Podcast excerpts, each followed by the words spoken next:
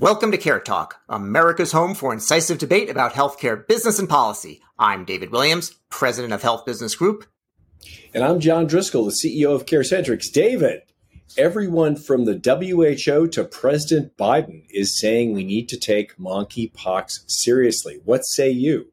John, I think with a name like monkeypox, how could we not take it seriously? You know, I don't know about it. John, before we jump to conclusions and start calling it a pandemic and something of huge concern, let's just take a deep breath and analyze it more rationally. So I want to know, you know, why are we suddenly hearing about monkeypox and should we be worried about monkeypox, John?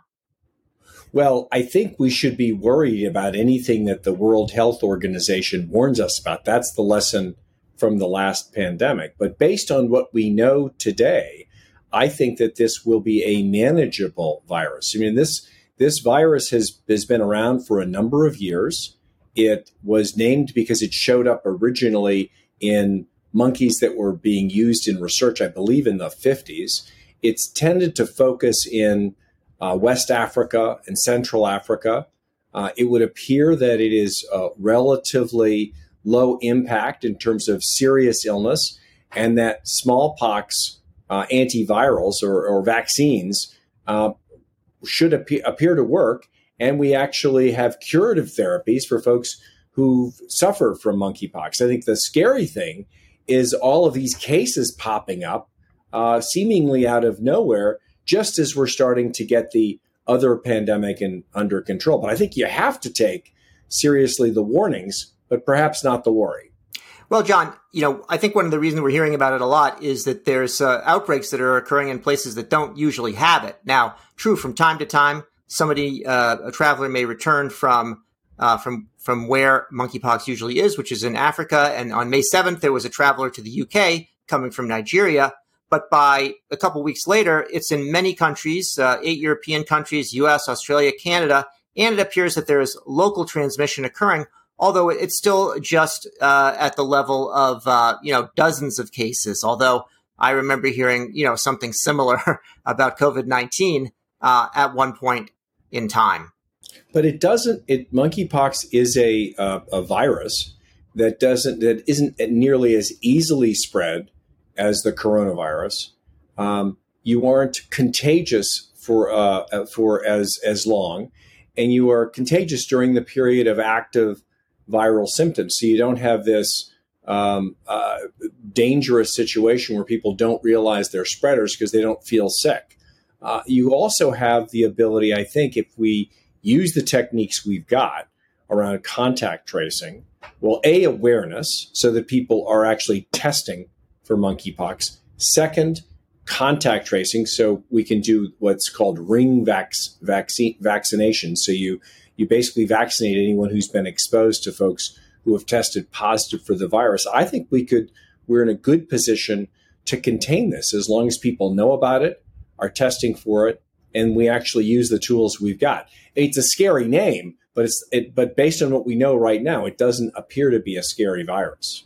Well, I mean, John, you answered a couple of my questions, like you know, how does someone get monkeypox, and is monkeypox contagious? It sounds like you can get it from close personal contact, but it's not nearly as contagious as some other uh, viruses that are out there. Now, you also mentioned ring vaccination. Now, that presumes a vaccine. The good news is that you know monkeypox is related, and not just uh, in it by the sound of it, but it's actually related to smallpox. And there are two smallpox vaccines on the market, one of which is actually explicitly uh, also registered for monkeypox. So we do start this not with a novel virus like we had uh, with COVID 19, and not with one that lacks a, lacks a vaccination or a treatment. There actually is vaccination. And interestingly, John, you know, you mentioned there's some curative elements to it, but with this vaccine, you can also give it within four days of exposure and supposedly reduces symptoms even if you give it up to two weeks after exposure dramatically. You also have what appears to be a lo- much lower mortality rate, although again, it's a it's a virus where the most vulnerable populations, immunocompromised, the elderly, the very old, and the very young, are at, at greatest risk. Uh, but you do have uh, curative therapies, and and for the most part, this is a low leth- lethality, modestly bothersome flu-like uh, with the with the red marks and the pustules that make it pox like Um, and that that that uh, uh, vaccine, although it's none of the vac- smallpox vaccines and anti-monkeypox vaccines are authorized under the FDA, the the European community has actually designated one of those. Uh, uh I forget the name of it. Smallpox vaccines as a uh, as as as, cure, as as a vaccine for monkeypox. So I think we have got the tools, and honestly, we've got the awareness of the danger of public health problems getting out of control. I think we're gonna we're gonna do this. I mean, there's a bunch of questions we should be asking. If the president of the United States is saying we should be worried about it, we should really be questioning how many of those smallpox vaccines that are relevant for monkeypox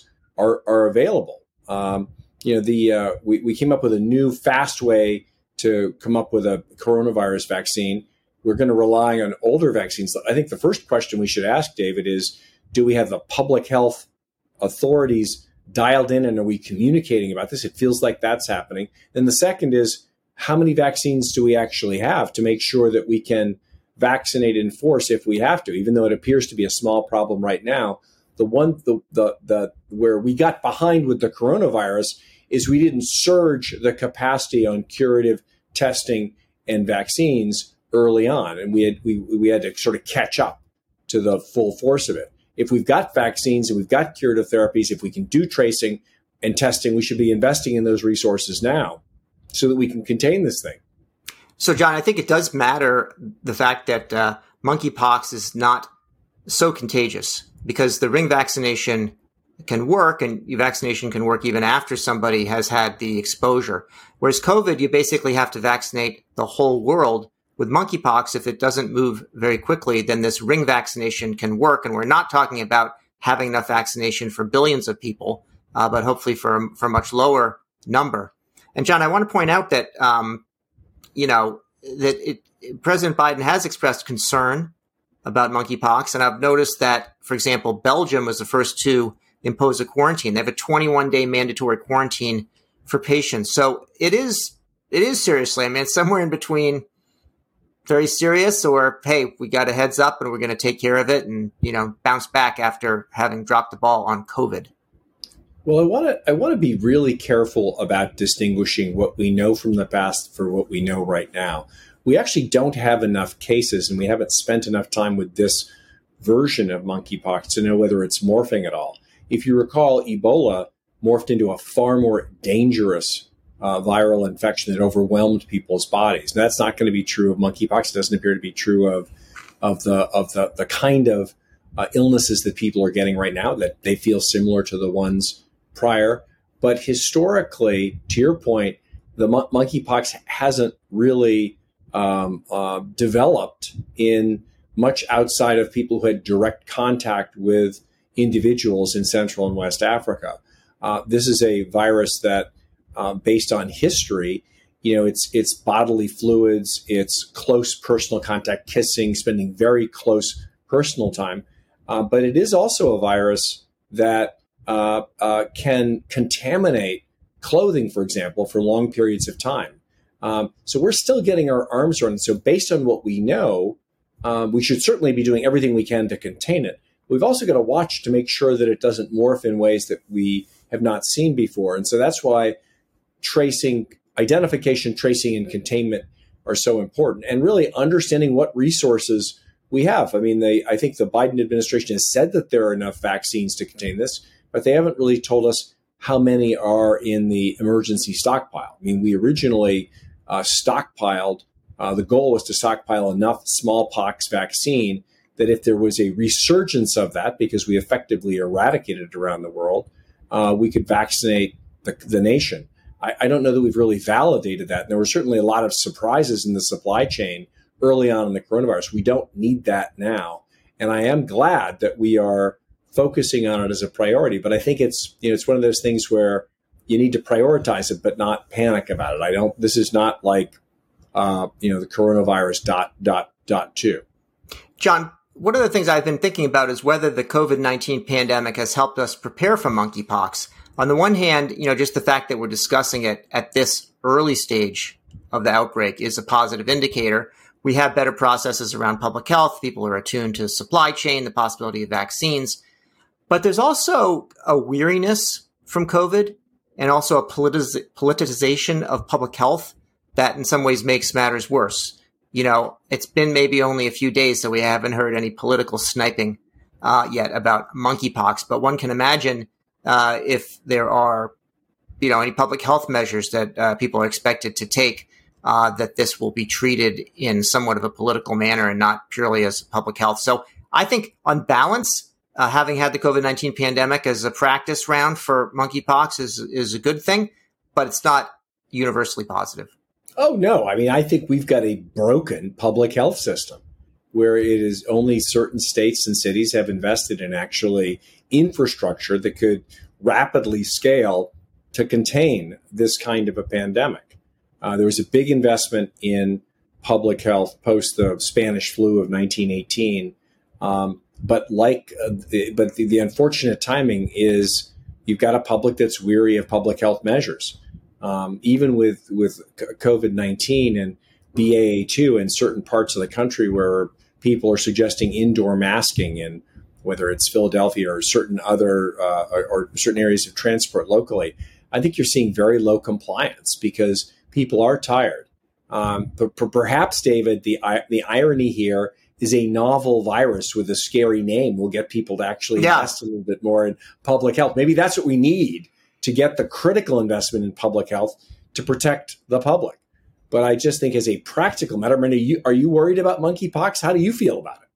John, I'm I'm worried about monkeypox, kind of, but not. I'm not so worried about it really. I am worried about the fact that you know when, when we're talking about COVID nineteen and we talked about the last pandemic, the last big one was back you know hundred years earlier, and these are like sort of like the hundred year floods that now come every couple or three years, you know, due to changes in in the climate. Now, granted, there have been other pandemics, but uh, I'm concerned about what comes sneak, next. Did you just snuck climate change into this? Yeah. I, mean, I don't know where you're going. Are you the kind of person who gets scared during Shark Week to not swim in the ocean?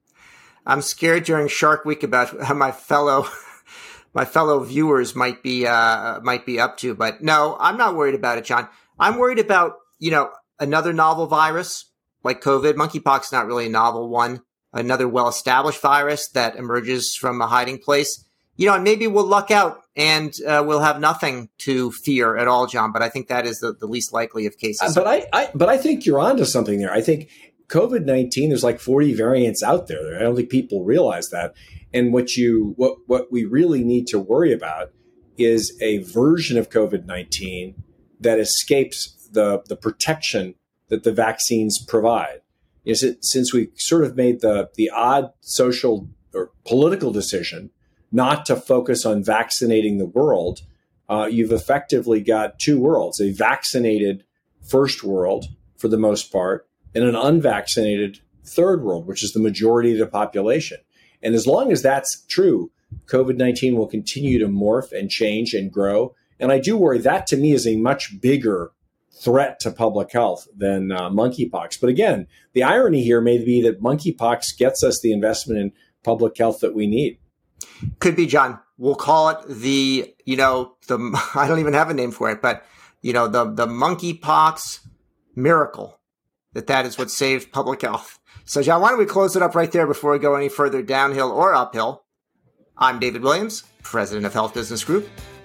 And I'm John Driscoll, the CEO of CareCentrix. If you like what you heard or you didn't, please subscribe to David Service.